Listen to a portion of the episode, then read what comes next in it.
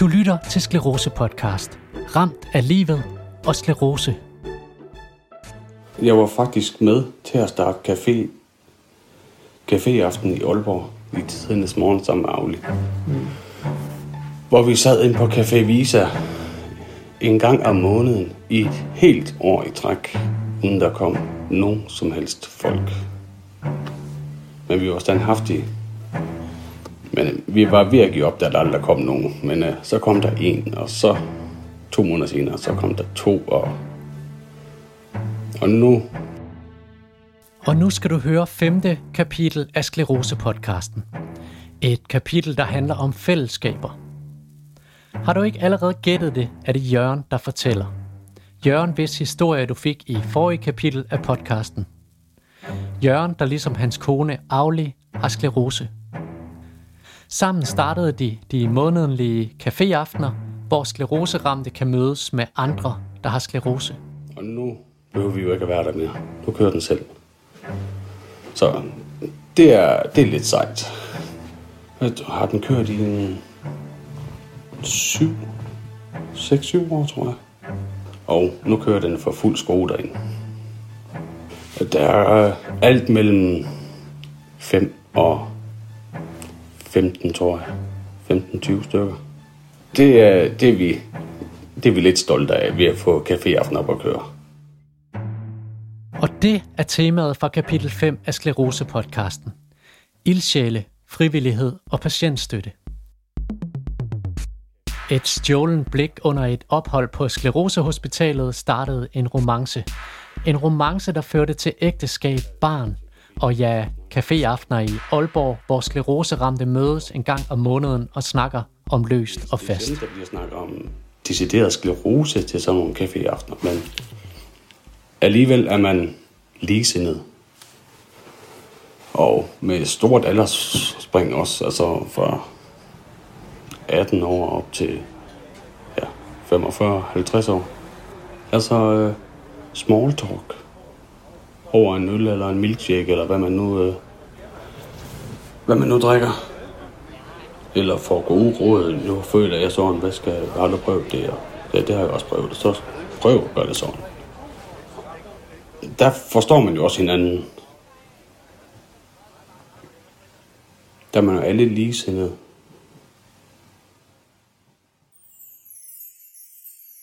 Det er næsten umuligt at snakke om sklerose uden at fortælle historien om Skleroseforeningen.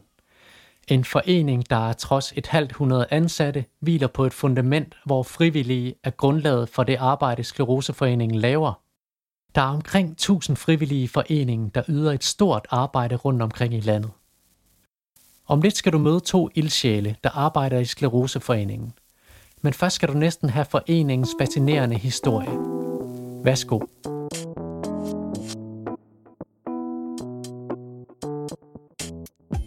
Skleroseforeningen blev stiftet i 1957, da overlæge Dr. Med Torben Få samlede et par hundrede mennesker til møde i Kvindernes Hus i København. På daværende tidspunkt havde sklerose været kendt og beskrevet siden 1841, men var alligevel en ukendt sygdom for almindelige mennesker og de fleste praktiserende læger, og gik under navnet Den Glemte Sygdom. Baggrunden for at danne en skleroseforening var en doktorafhandling med titlen Dissemineret sklerose i Danmark af overlæge Kai Hyllested.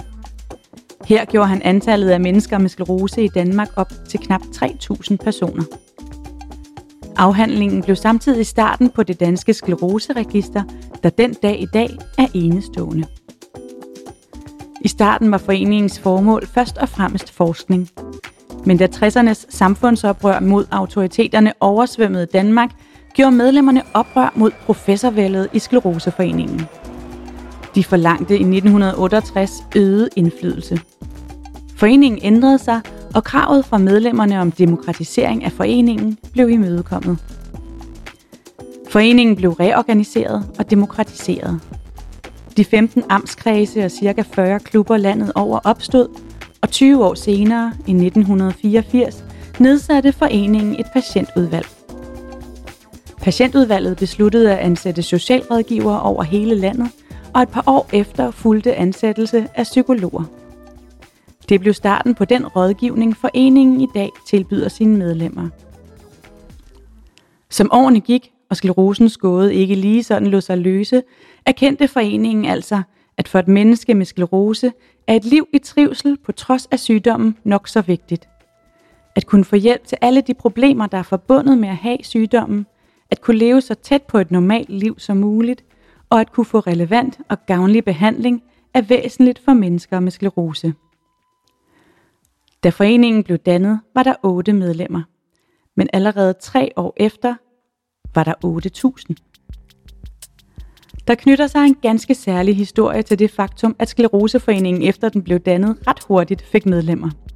Nemlig den, at den daværende kontorchef på politikken og senere direktør i Skleroseforeningen, Viggo Christensen, der under 2. verdenskrig havde reddet adskillige kendte danskere ud af Gestapos klør, nu bad dem om hjælp til gengæld, da foreningen blev dannet. Foreningens første kontor var ydmyge lokaler på 3. sal i Nykongensgade. Men hverken denne eller den næste adresse i Rosenborggade gav mulighed for andre aktiviteter end kontorarbejde, og de var ikke særlig handicapegnede.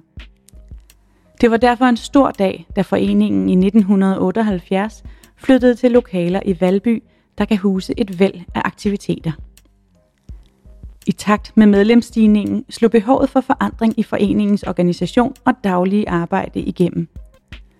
Foreningen havde hidtil i høj grad fungeret på frivillig basis.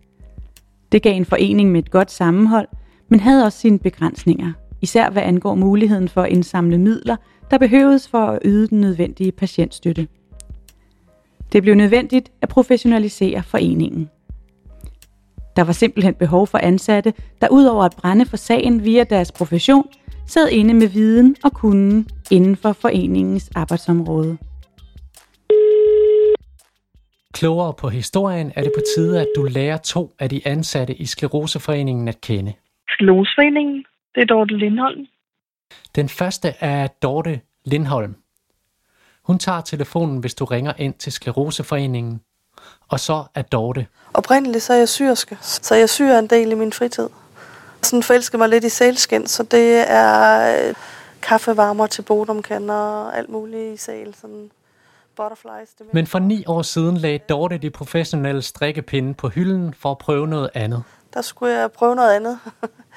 ja, og været utrolig glad for at komme ind og, og arbejde med mennesker. Og Udover at tage telefonen, når den ringer, tager Dorte og hendes to kollegaer daglige leder og mig og vores øh, kontorelev. imod alle gæster, der træder ind af Skleroseforeningens dør, uanset deres ærne. Aftale med en af vores psykologer, skal til psykologsamtaler, eller har en aftale med en af vores socialrådgiver.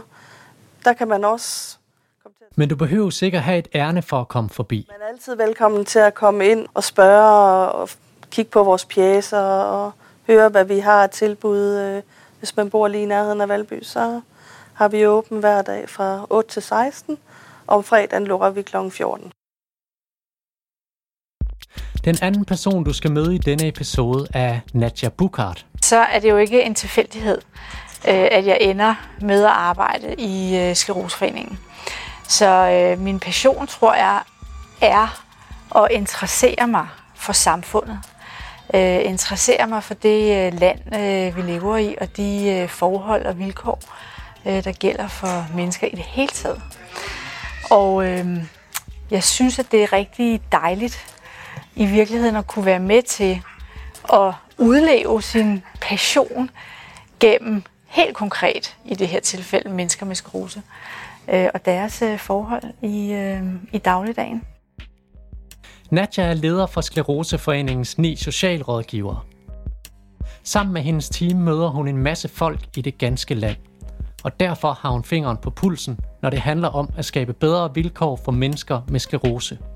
Og hun ved, hvor det går godt, og hvor til, det går hvor mindre går det godt. godt henne, og hvor går det skidt, øh, og hvor kunne der være en vis tyngde, altså hvor er problemerne af en kaliber, som gør, okay, her har vi rent faktisk noget at gå med, øh, og få skabt sådan, kan man sige, forbedringerne ude i kommunerne, men i virkeligheden samtidig også være med til at bruge det politisk til at sætte det på dagsordenen, til at gøre vores lovgiver opmærksom på, hvilken vej skulle de måske også kigge.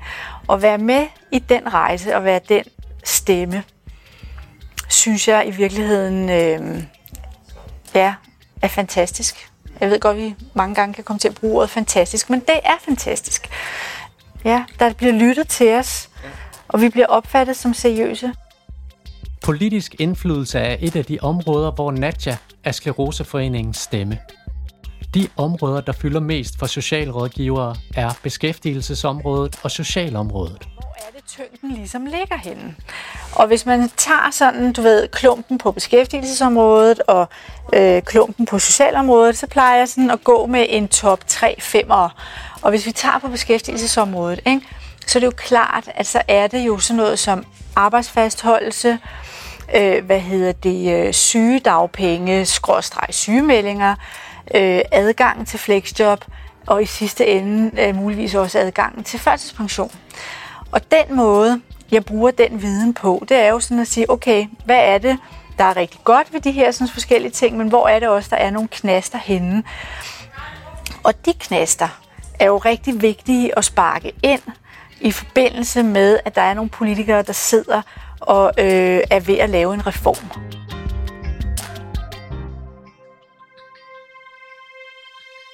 Vi har jo lige haft et, øh, været med til et MS-topmøde.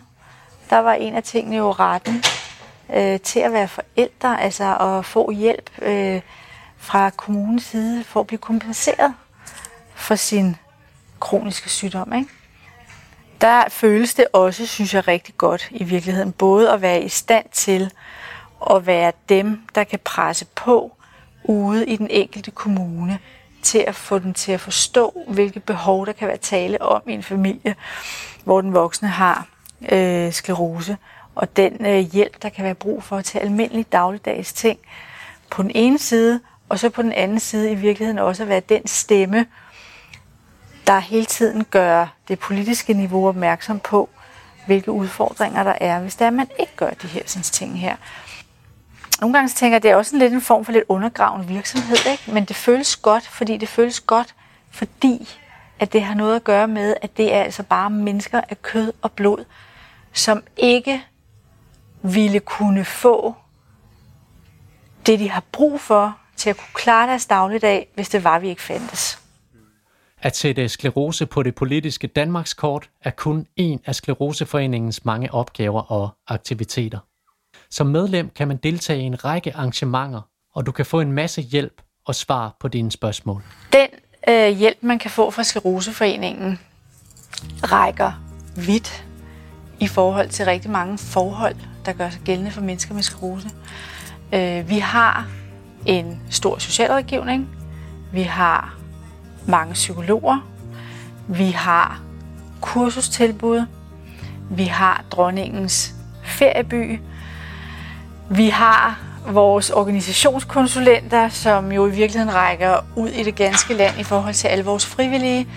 Øh, vi har vores unge område. Altså, når jeg sådan egentlig kigger øh, rundt øh, i vores forening, så kan jeg egentlig blive sådan ret stolt af faktisk, øh, hvor langt vi egentlig er kommet med at dække stort set næsten alle områder på en eller anden måde, som man er i berøring med, eller som man kan komme ud for udfordringer, når der er, man har sklerose. Og hvis jeg skal give øh, hvad hedder det, nogle øh, konkrete øh, eksempler på det, øh, hos vores psykologer for eksempel, jamen der er der jo fokus på den enkelte, som har sklerose. Der er fokus på øh, den pårørende, på ægtefælden, der er fokus på børnene, øh, og der bliver øh, udviklet og lavet øh, rigtig mange tiltag, der kan ramme ind. Ikke kun, at man mødes sådan en til en i stolen og får en psykologtime, men man øh, i virkeligheden også arrangerer øh, en familieweekend, hvor at man i det lægger ind, at der skal være både noget for børnene, der er sjovt, men i virkeligheden også gennem det sjove og gennem leg, at man også kan komme ind til den øh, på en måde, som man ikke ville kunne med et barn øh, i en samtale med en psykolog. Og at man samtidig også der evner altså, øh, at forholde sig til den enkelte, som har sklerosen, men rent faktisk også, hvad gør det ved parforholdet? Øh, hvad gør det ved jeres øh, daglige liv, altså øh, at leve med øh, en, en livslang øh, sygdom, alvorlig sygdom? Jeg synes, at øh, det er dejligt, øh, at vi kan tilbyde øh, nogle weekender om året, øh, noget for, for de unge, øh, hvor at de fra det ganske land af jo kan mødes øh, på kryds og tværs øh, og have noget til fælles, som ikke kun er sklerosen. Øh, det får de også talt om, ved jeg, men også, at der kan være noget sjov og ballade øh, i gaden. Så når jeg sådan øh, kigger rundt, så synes jeg faktisk, jeg siger ikke, at der ikke er mere, vi kan gøre, men jeg synes faktisk, at vi er ret langt i forhold til forskellige tilbud, der rammer ind i forhold til mange forskellige behov, som man jo har øh, som menneske med sklerose, men i det hele taget også det, der ligger op til, at der er nogle pårørende og nogle familier, der også er en del af det. I forhold til socialrådgiverne, øh, der har vi på den anden side af 5.000 henvendelser om året. Der er selvfølgelig også en del genganger i det. Øh, om det er lidt eller meget, det synes jeg er svært at afgøre, men jeg er helt overbevist om, at man har kendskabet til os, og jeg har også oplevelsen af, at i de situationer, hvor det er, man ikke ved, hvor man ellers skal gå hen, hvor man ikke ved, at hvilken sti skal jeg gå her i forhold til at finde rundt i den kommunale verden, så er jeg ret sikker på, at man øh, finder vej til Skleroseforeningens øh, socialrådgiver. Og øh, hvis jeg skulle kigge på mine kollegaer, øh, psykologerne, ikke, der har vi 12 psykologer, som er fuldt beskæftiget. Og tænker, det vil egentlig også i virkeligheden sigende for, at vi fagner ret bredt, ikke? Og tager den henvendelse, den kontakt, man gerne øh, vil i forhold til at få klaret øh, sit problem. Og så synes jeg også, at man kan se på, at nu laver øh, Skerusforeningen jo også, hvad hedder det, to gange om året, forskellige steder rundt om i landet, det vi kalder for de regionale medlemsmøder. Men det de regionale medlemsmøder er, det er jo noget, noget lidt sådan bredere i forhold til den interesse, der kan være omkring det at have sklerose og kost. Øh, det der kan være i forhold til forskning, altså hvor er man henne nu i forhold til skleroseområdet. Øh, vi har de regionale medlemsmøder helt aktuelt lige nu rundt om i landet, som handler om øh, en af sklerosens også ansigter jo, som jo er, at din væremåde kan ændres. Altså din tålmodighed øh, bliver måske mindre, fordi at man er træt og man er presset og måske også har nogle kognitive vanskeligheder. Øh, så hvad betyder det, og hvordan smitter det måske i virkeligheden også af på din partner derhjemme, hvis du tit er meget opfarende og sådan noget. Og de er jo ret velbesøgte, så jeg synes, det må også være indikation på, at, at vi rammer ind på nogle af de områder, som, øh, som vi ved betyder noget. Det, som hvad hedder det, vi ofte jo får henvendelser fra, det er jo øh, den, der har fået sin diagnose. Øh, det hiver jo gulvtæppet væk under de fleste mennesker.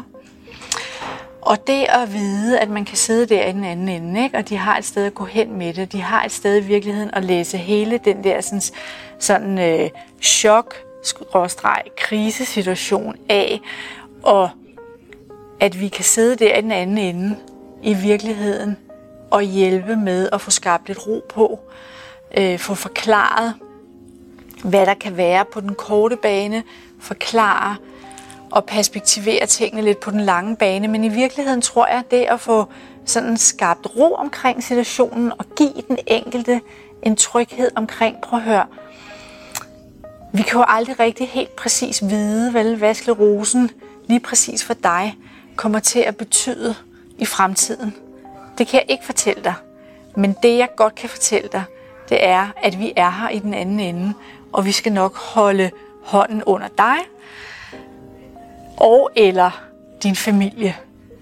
Det øh, oplever jeg, at når man slutter sådan en samtale, ikke, så øh, er de fleste rigtig glade for det. Altså, det giver lige sådan en... Uh, man kan trække vejret, og man kan komme videre i den alvorlige situation, som man står i. Der er jo tabuer eller ting, der kan være svære at tale om, når man har sklerose. Øhm, og den anden vej rundt, så er der jo i virkeligheden også jo rigtig mange mennesker, man bliver mødt af, når det er, man har sklerose. Altså, jeg plejer at sige, det at være i kontakt med det offentlige, det kommer jo til at ske på et eller andet øh, tidspunkt. Det ved vi. Øh, og hvis jeg skal sige omkring øh, det, jeg oplever i vores rådgivning, som, som kan være rigtig svært for de fleste, det handler om ens arbejdssituation. Det kan være, at øh, man er i et ansættelsesforhold, eller man, skal, eller man er på vej ind i et ansættelsesforhold. Sådan det der med, hvordan får jeg det sagt? Skal jeg overhovedet sige, at jeg har sklerose? Jeg tror umiddelbart ikke lige, at det har nogen betydning i forhold til det stykke arbejde, jeg skal udføre. Men hvad nu, hvis det er, at jeg efter tre måneder får et attack, og jeg ikke har sagt det?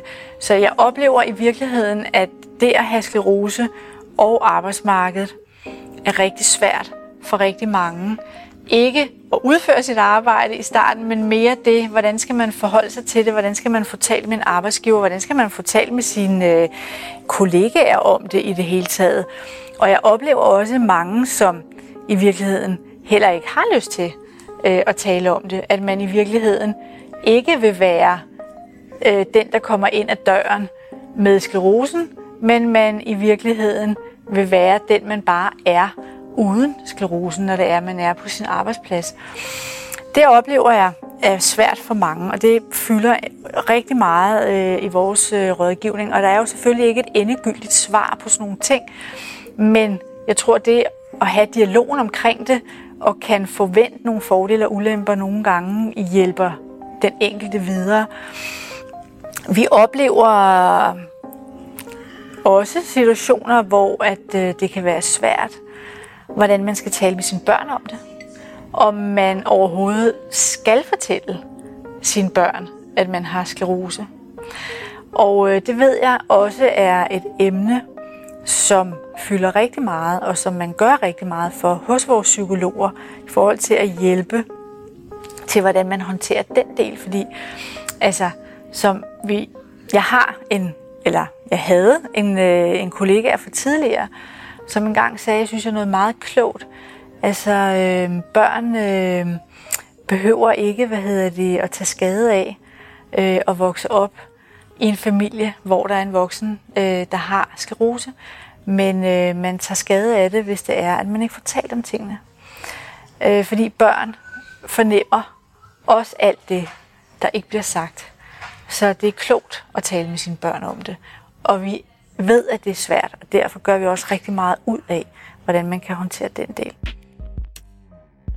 Det er klogt at tale med børnene, selvom det kan være svært. Svært kan det også være, når man som ikke sygdomsramt møder en med sklerose. Hvordan forholder man sig? Hvad skal man sige? Altså, hvad man skal gøre, når man møder øh, et menneske med sklerose. Altså, jeg øh, har simpelthen ikke det endegyldige øh, svar på de ting andet end, at jeg kun kan egentlig give det gode råd videre, som er min egen erfaring. Det er, at hvis man forholder sig nysgerrigt til ting på en ordentlig måde, så får man jo en dialog i gang. Og min oplevelse er, at de fleste mennesker egentlig godt faktisk vil give svaret, altså når man sidder der. Øh, konkret er jeg jo oftest ude i det ganske land og møder folk med sklerose.